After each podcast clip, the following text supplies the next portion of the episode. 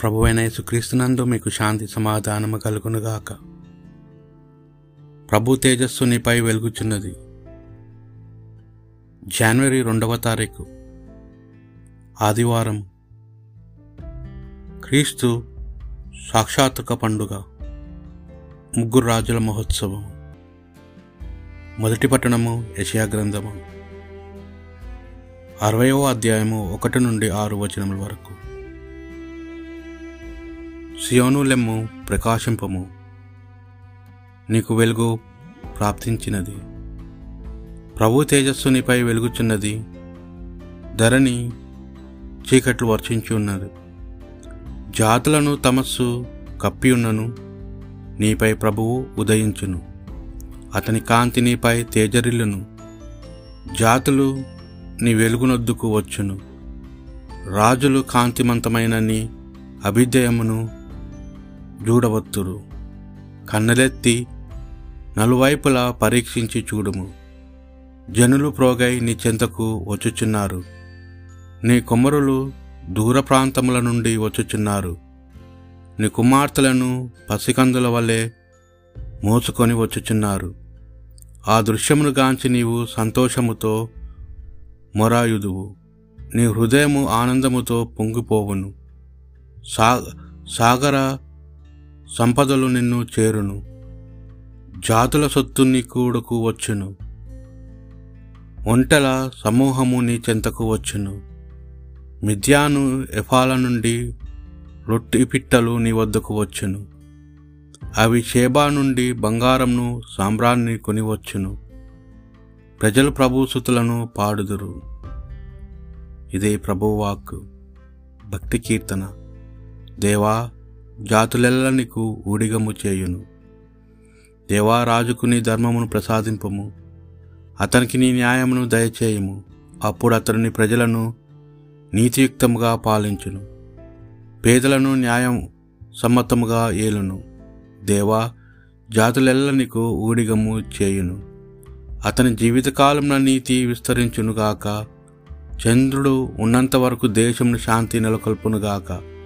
దేశంను శాంతి నెలకొనుగాక సముద్రము నుండి సముద్రము వరకును యుప్రీటస్ నది నుండి నేల అంచుల వరకును అతని సామ్రాజ్యము వ్యాపించునుగాక దేవా జాతులలో నీకు ఊడిగము చేయును. తర్కీషు రాజులు ద్వీపములు రాజుల కప్పము కట్టుదురు. షేబా సేబా పాలకులు కానుకలు కొనివత్తురు. రాజులెల్లర్లు అతనికి శిరము వంతురు. జాతులెల్లరు అతనికి ఊడిగము చేయును. దేవా జాతులెల్లరు నీకు ఊడిగము చేయును.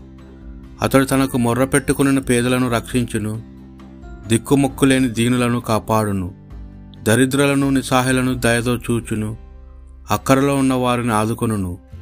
దేవా జాతులెల్లరు నీకు ఊడిగము చేయును. రెండవ పట్టణము. పునిత పౌలు గారు ఎఫిసెలకు రాసిన లేఖ.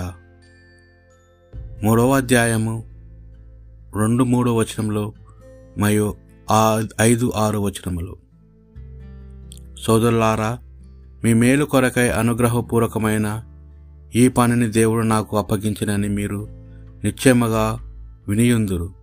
దేవుడు తన ప్రణాళికను బహిరంగంగా చేసి నాకు తెలియపరిచెను.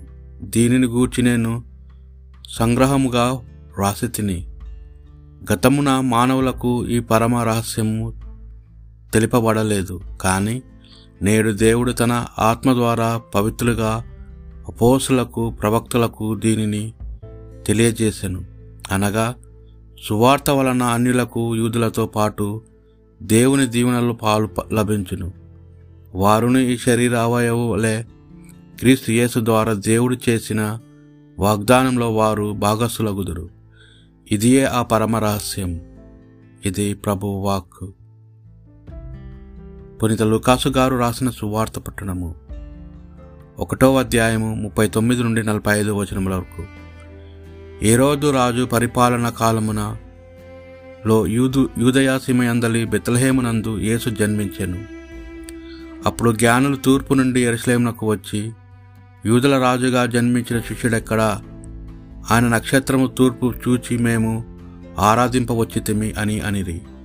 ఇది వినిన ఏ రోజు రాజు ఎరుసలేము నగర వాసులందరూ కలత చెందిరి.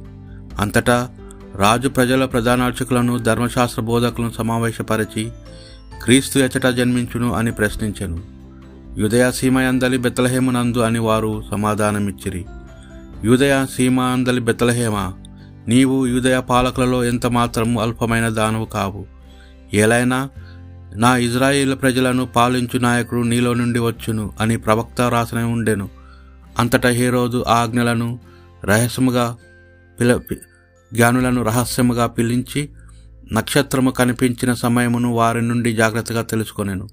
పిమ్మట అతడు వారితో బెత్లహేమునకు పంపుచు మీరు వెళ్ళి జాగ్రత్తగా శిశువు జాడను కనుక్కొని నాకు తెలియచేయుడు.